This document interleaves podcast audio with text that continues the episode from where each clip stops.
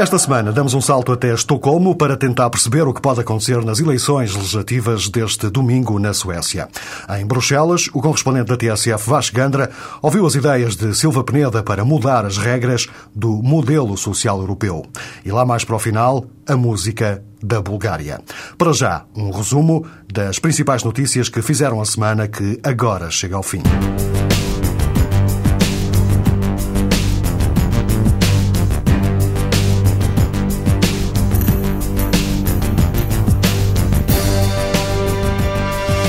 Tal como acontece já nos aviões norte-americanos e ingleses, a Comissão Europeia anunciou que vai restringir a quantidade de líquidos que podem ser transportados nas bagagens de mão dos passageiros. O anúncio foi feito esta semana por Jacques Barrot, Comissário Europeu para os Transportes, e pretende reforçar assim a segurança aérea depois de terem sido encontrados líquidos suspeitos numa operação antiterrorista em Inglaterra. Em Espanha, a Vice-Primeira-Ministra anunciou que nos últimos meses foram desmantelados 700 grupos mafiosos que se dedicavam a fazer entrar no país país imigrantes clandestinos. Ainda de acordo com Maria Teresa de la Vega, nestas operações foram detidas mais de mil pessoas. A número 2 do governo de Zapatero anunciou ainda que está agendado para o dia 29 deste mês uma cimeira europeia para discutir políticas de imigração. Praticamente 40% dos checos estão contra a adoção do euro como a moeda do país. É o que diz uma sondagem agora divulgada em Praga. Das mais de 7 mil pessoas ouvidas, mais de 3 mil disseram que queriam manter a atual moeda checa. A percentagem dos que são claramente a favor do euro também é muito baixa, não chega sequer aos 30%. Mais ou menos a mesma percentagem das pessoas ouvidas nesta sondagem não tem opinião formada sobre o assunto. A sede provisória da Agência Europeia de Segurança Marítima foi inaugurada na quinta-feira em Lisboa, uma inauguração que contou com a presença de Durão Barroso e também do Comissário Europeu dos Transportes. A agência começou a funcionar no início de 2013 em Bruxelas, está operacional em Lisboa desde maio deste ano. Nela trabalham 120 pessoas e vai funcionar ainda de forma provisória no edifício Mar Vermelho, no Parque das Nações. A sede oficial e definitiva da agência ainda não está construída, deverá ser inaugurada em novembro do próximo ano, no Cais do Sodré, e vai albergar também o Observatório Europeu da Droga e da Toxicodependência, a funcionar neste momento na zona de Santa Apolónia. As autoridades espanholas foram obrigadas a fazer uma suspensão de última hora na operação de repatriamento de imigrantes ilegais para o Senegal. A operação devia ter começado na quinta-feira, mas o governo do Senegal acabou por dizer que ainda não estava preparado para receber os imigrantes. O governo de Madrid disse que esperava conseguir fazer esta operação em breve, mas o ministro do Trabalho do governo espanhol reconhece que esta é uma questão muito delicada que tem de ser tratada com pinças. Estos assuntos los dirige el Ministerio del Interior y el señor ministro del Interior de Senegal confirmó la aceptación de las repatriaciones, por tanto, con la discreción debida, supongo que esto será un aplazamiento. Hay que entender lo delicado de esta situación. Las opiniones públicas de estos países ven de modo muy crítico estos procesos de repatriación, por tanto, creo que todos haríamos bien em ter a máxima discreção. A operação agendada para quinta-feira acabou por ser concretizada na sexta, com o repatriamento de cerca de 50 imigrantes ilegais.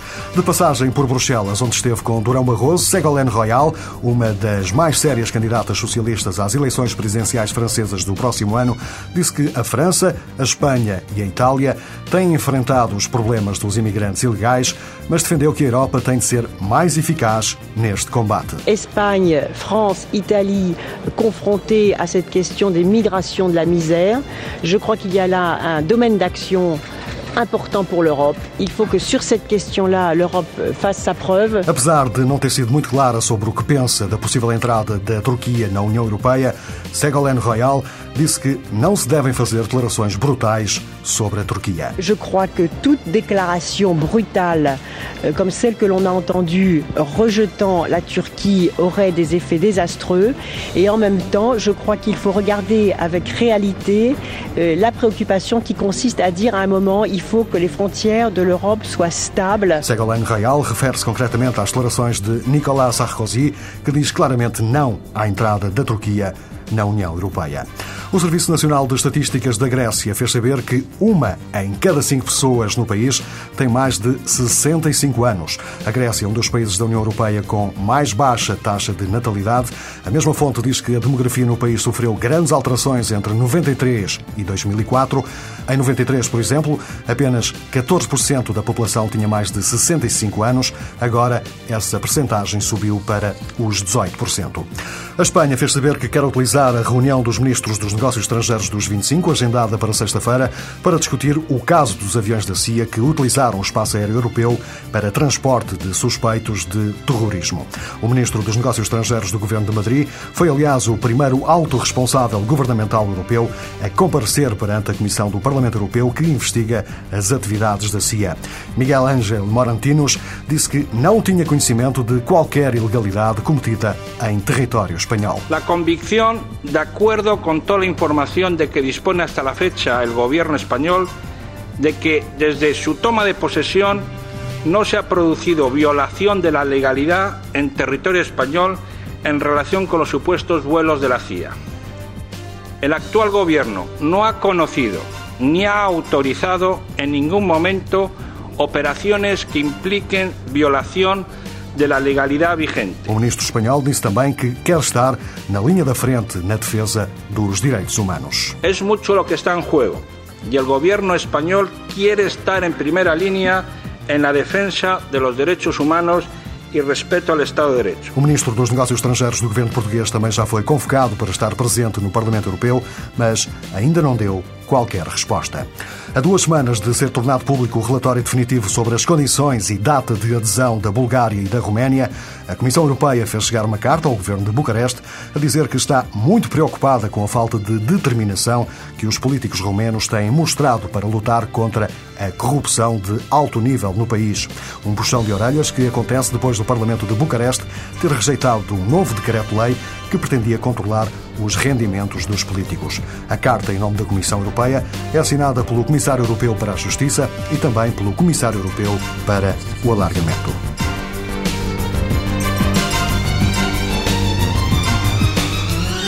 Este domingo é dia de eleições na Suécia, um ato eleitoral que pode significar o fim da era social-democrata no país.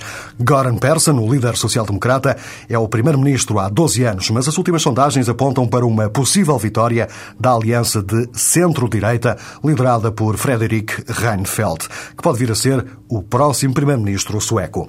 No entanto, vai ser necessário esperar pela contagem de votos, já que as últimas sondagens conhecidas dão 48,1% de votos para a aliança do centro-direita e 46,4% para os social-democratas do atual Primeiro-Ministro.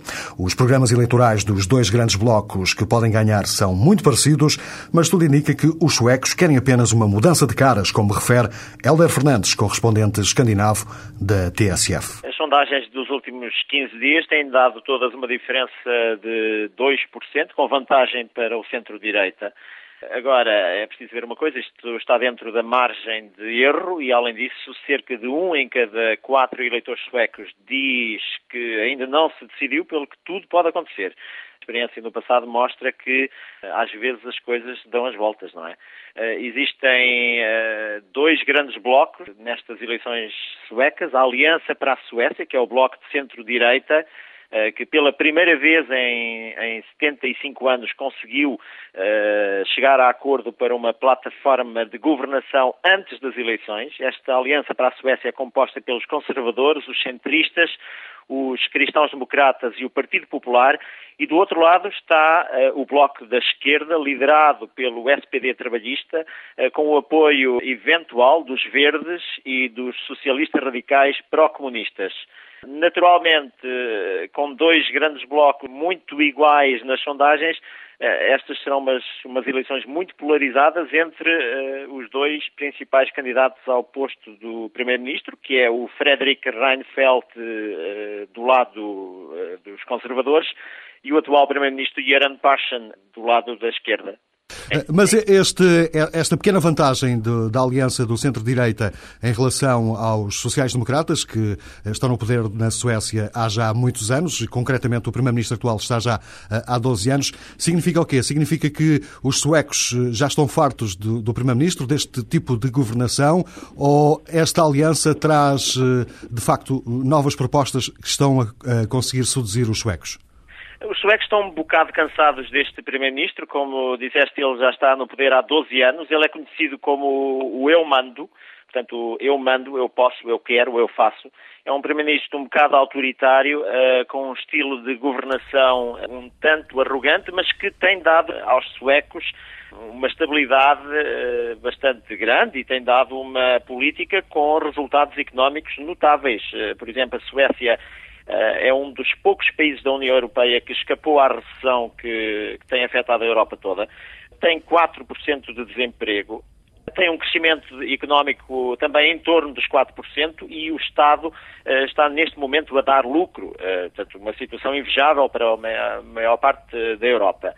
A direita, o centro-direita, propõe basicamente combater o desemprego, a criminalidade e os problemas associados uh, ao financiamento do Estado do Bem-Estar e da terceira idade. Ambos os blocos dizem mais ou menos querer fazer a mesma coisa, o que difere é a forma como eles pretendem atacar estes, estes problemas. E significa que os suecos não querem tanto uma alteração de política, já que em princípio é, é mais ou menos idêntica, mas mais um, uma mudança de caras, é isso no fundo?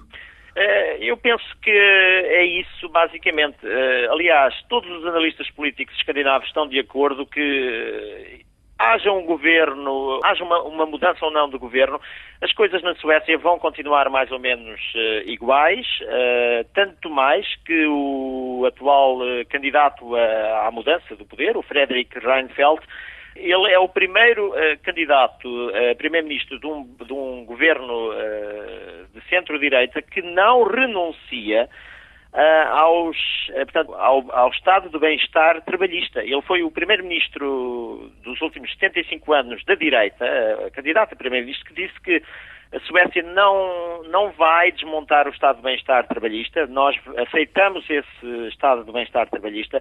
Defendemos é reformas económicas de fundo. Uh, os trabalhistas dizem que não, vai tudo continuar na mesma e vamos continuar a desenvolver uma política de crescimento económico como forma de resolver os problemas suecos. Daqui a algumas horas já saberemos se os suecos continuam apostados num governo social-democrata ou se querem mesmo uma mudança.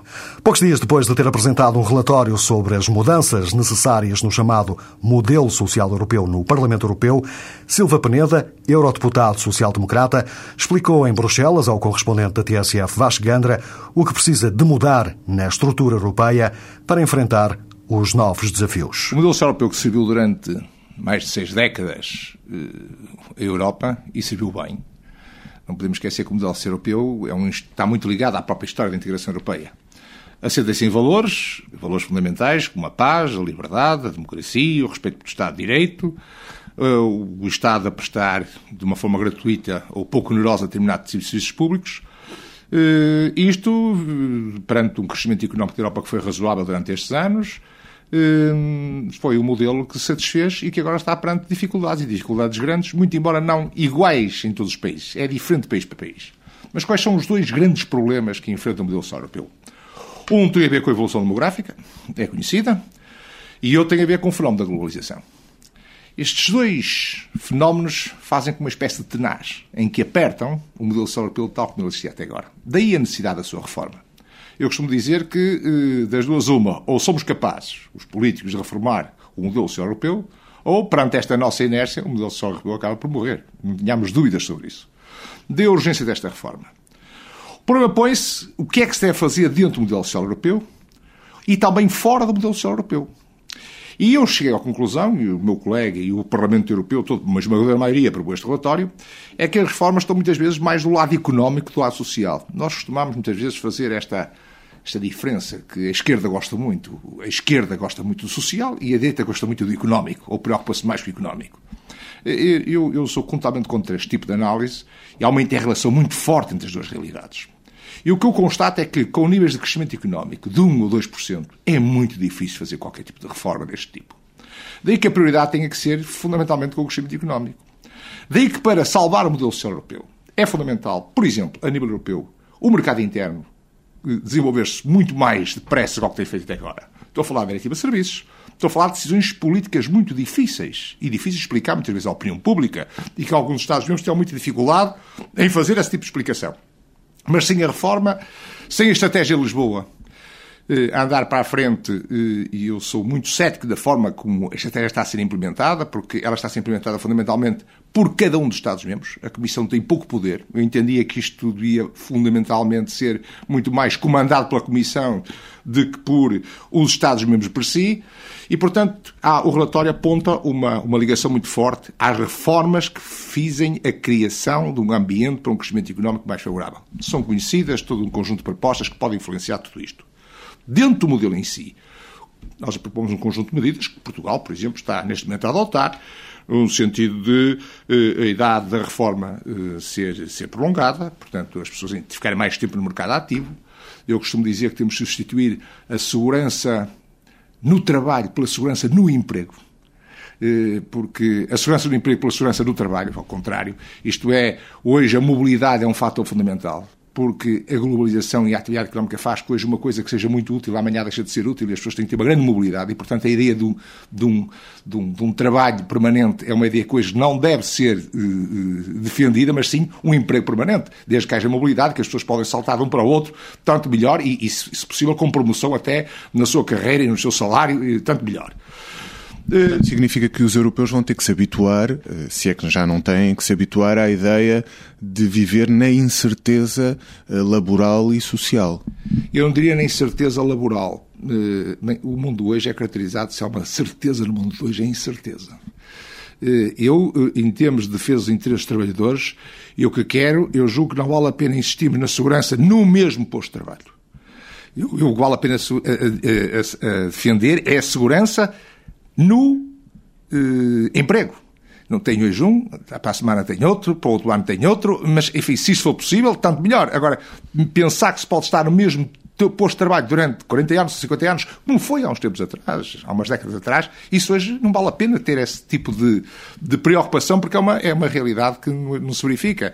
E, portanto, eu costumo dizer que as empresas nascem, vivem e morrem o meu, o meu, problema é que a taxa de natalidade seja maior que a taxa de mortalidade. Isto é, que nasçam muito mais que aquelas que morrem. Isso é que cria pós-trabalho. E, e, todo este dinamismo é benéfico em termos de desenvolvimento da economia e do desenvolvimento social. Nós não entendemos também que as medidas de caráter social que temos, a luta contra a exclusão social, todo um conjunto de problemas que existem na sociedade portuguesa, que a globalização não tem só efeitos, aspectos positivos, tem muitos aspectos positivos a globalização. Em termos de pobreza a nível mundial, a globalização contribui muito para a redução disso, mas tem aspectos também negativos, não podemos esquecer, e dentro da Europa. Porque regiões que são especializadas num determinado tipo de setor, que sofre fenómenos de colonização, é uma região que vai ter problemas sociais muito graves. Estou a falar do norte de Portugal, por exemplo. E, portanto, as instâncias políticas têm que olhar para essas regiões como sendo regiões que, potencialmente em crise, com problemas sociais graves, e nem a União Europeia nem os Estados-membros podem deixar de prestar atenção a esse tipo de questões. E, portanto, o que eu diria é que a política social não pode ser como um custo, mas sim também como um fator de investimento, de, de, de, de paz, que é um, um, aspecto fundamental do próprio modelo social europeu, e, portanto, o que eu defendo é que o modelo social europeu deve continuar a desempenhar as tarefas que eh, desempenhou até agora hum, em termos de de proteger aqueles cidadãos que estão, e as famílias, em problemas resultantes das vicissitudes da vida e das situações adversas que a vida proporciona. Para essas regiões de que fala, eh, o que é que, o que, é que os Estados-membros e a União Europeia podem fazer mais para hum, ajudá-las no sentido de hum, minimizar a fatura eh, elevada que se arriscam a pagar hum, devido à globalização e aos fenómenos negativos da globalização de que fala. A maior parte dos temas que estão ligados com a aplicação social são da responsabilidade dos Estados-membros. Não quer dizer que não haja, possa haver algum tipo de coordenação mas, por exemplo, a Comissão tomou uma iniciativa muito bem, e foi uma iniciativa do Presidente Durão Barroso, com a criação de um fundo de globalização. Foi a primeira vez que a Comissão deu, forneceu um instrumento em que admite claramente que a globalização pode ter aspectos negativos. E esse fundo de globalização foi criado, faz parte de um acordo internacional entre o Parlamento e a Comissão e vai entrar em vigor eh, e os Estados-membros poderão utilizar, de acordo com as regras que estão estabelecidas esse fundo, precisamente para apoiar os trabalhadores. Isto não é para as empresas, é para os trabalhadores. Para apoiar aqueles trabalhadores que são vítimas de fenómenos de deslocalização ou vítimas de fenómenos que têm a ver com a globalização. Isso me parece que é uma resposta, que não é uma solução, mas, pelos menos, tenta minimizar, enquanto não se encontra as soluções definitivas, que passam pela reconversão profissional, passam pela criação de um ambiente bom para atrair investimento, seja nacional, seja estrangeiro, passa pela consolidação das contas públicas, passa por uma série de fatores que esses sim são os determinantes para criar uh, um ambiente amigo do investimento. Numa outra vertente, eh, o seu relatório defende uma maior coordenação das políticas fiscais entre os 25. O que é que isso significa exatamente? Tem, tem a ver com até a coordenação mais que as políticas fiscais, a coordenação política económica. Eh, isto é, se nós compararmos o papel do euro, há hoje na Europa uma, uma, uma atribuição claramente europeia tem a ver com a política monetária. Mas se compararmos com o dólar, a autoridade central não só tem a responsabilidade da política monetária, como tem a, responsabilidade da política fiscal, tem a responsabilidade de todas as políticas macroeconómicas. Aqui na Europa há um desequilíbrio em que há uma competência claramente europeia, que é a política monetária, que os Estados-membros decidiram partilhar essa competência, mas há outras competências que estão na mão dos Estados-membros. Eu julgo que a política monetária tem que andar a par com as outras políticas, daí a necessidade do reforço das políticas macroeconómicas. Eh, da coordenação das políticas macroeconómicas. Na parte fiscal, eu entendo que uh, o tempo de hoje é diferente do que foi há, há 30 ou 40 anos. E, portanto, o sistema fiscal tem que se adaptar a novas realidades. Por exemplo, eu dou o exemplo da Segurança Social. A Segurança Social, as receitas são ainda hoje resultado dos salários. As empresas pagam uma parte dos salários para a Segurança Social e o trabalhador paga outra parte.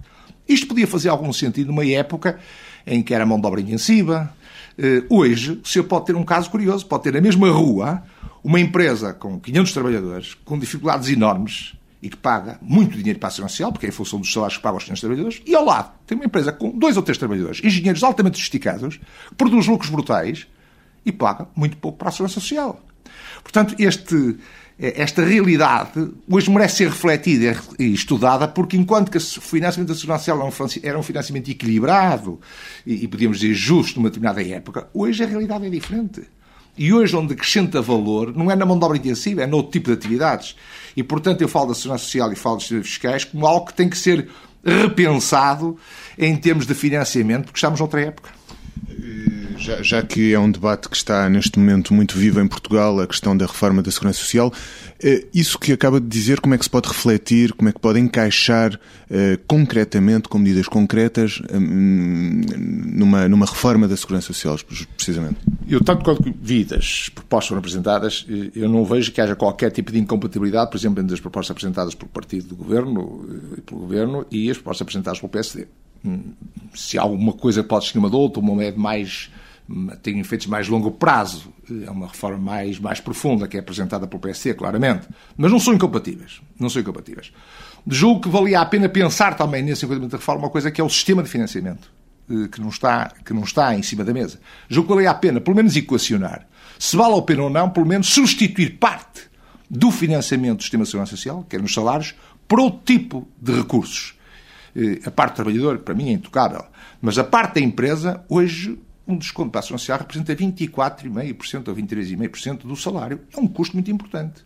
Uma redução dessa taxa, ser substituída por outra fonte de financiamento, significava uma possibilidade de criação de mais emprego. Portanto, eu acho que politicamente vale a pena pensar se a substituição de parte do financiamento da Segurança Social para as empresas não pode ser feita por outro tipo de recurso, seja o valor acrescentado, seja um determinado tipo de imposto indireto, é exemplo do que está acontecendo nos países. Eu aponto a Dinamarca como exemplo, onde praticamente a segurança social é financiada através de impostos diretos como o imposto sobre consumo, o IVA. Uh, isto cria alguma distorção e pode criar até fenómenos de dumping. Portanto, em termos europeus, julgo que a própria União Europeia não pode estar distraída hum, na forma como os países, os Estados-membros financiam a segurança social, porque isso pode conduzir a alguns, a alguns perturbações em termos de concorrência. Eu julgo que em Portugal deve ser um dos países que tem mais problemas com os sistemas de segurança social. Os teóricos estão a dividir isto em quatro, os 25 em quatro grupos. É o grupo nórdico, que é o mais saudável em termos de sustentabilidade, em termos de eficácia.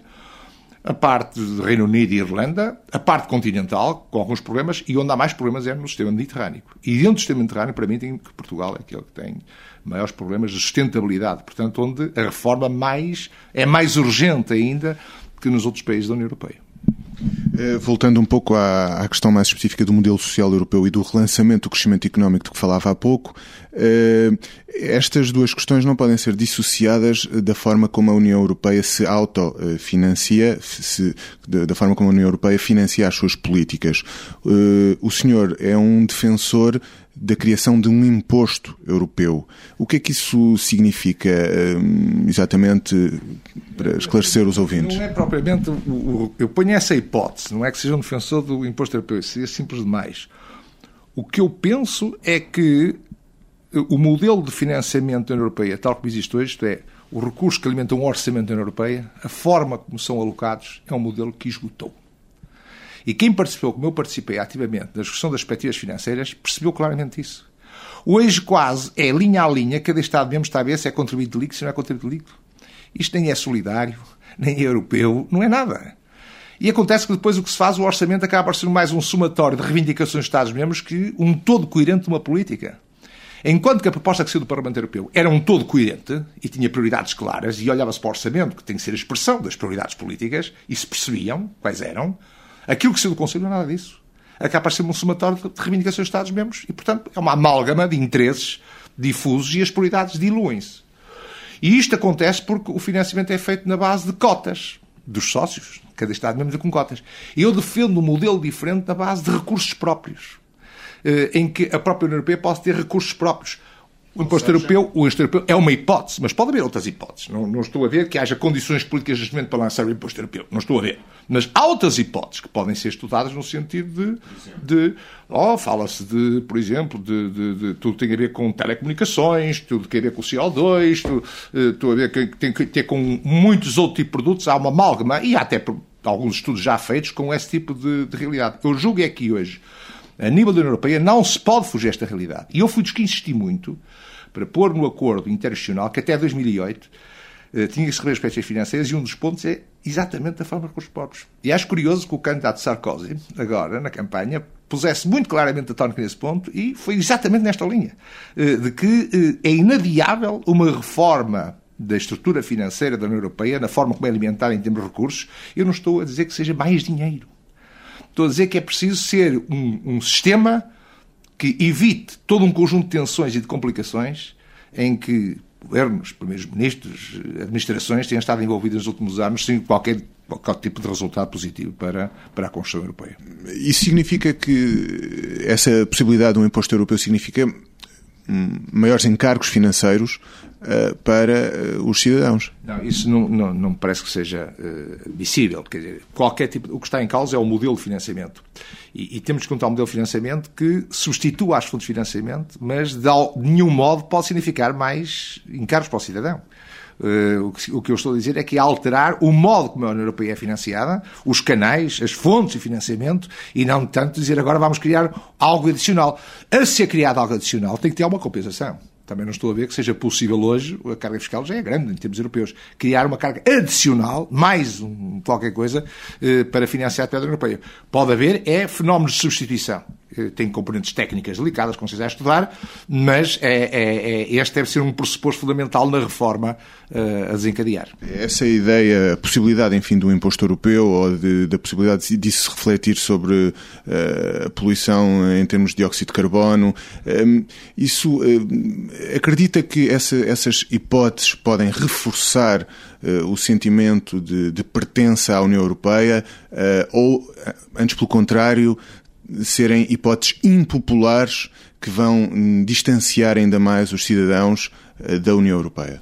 Pelo contrário, eu quero que os cidadãos se interessem mais por Europeia. Neste momento eles não se interessam, porque eles nem sabem como é que ela é financiada. É financiada através dos Estados-membros. Quanto mais ligação houver direta do cidadão à União Europeia, mais crítico ele pode ser, porque sente que é o seu que está ali a entrar.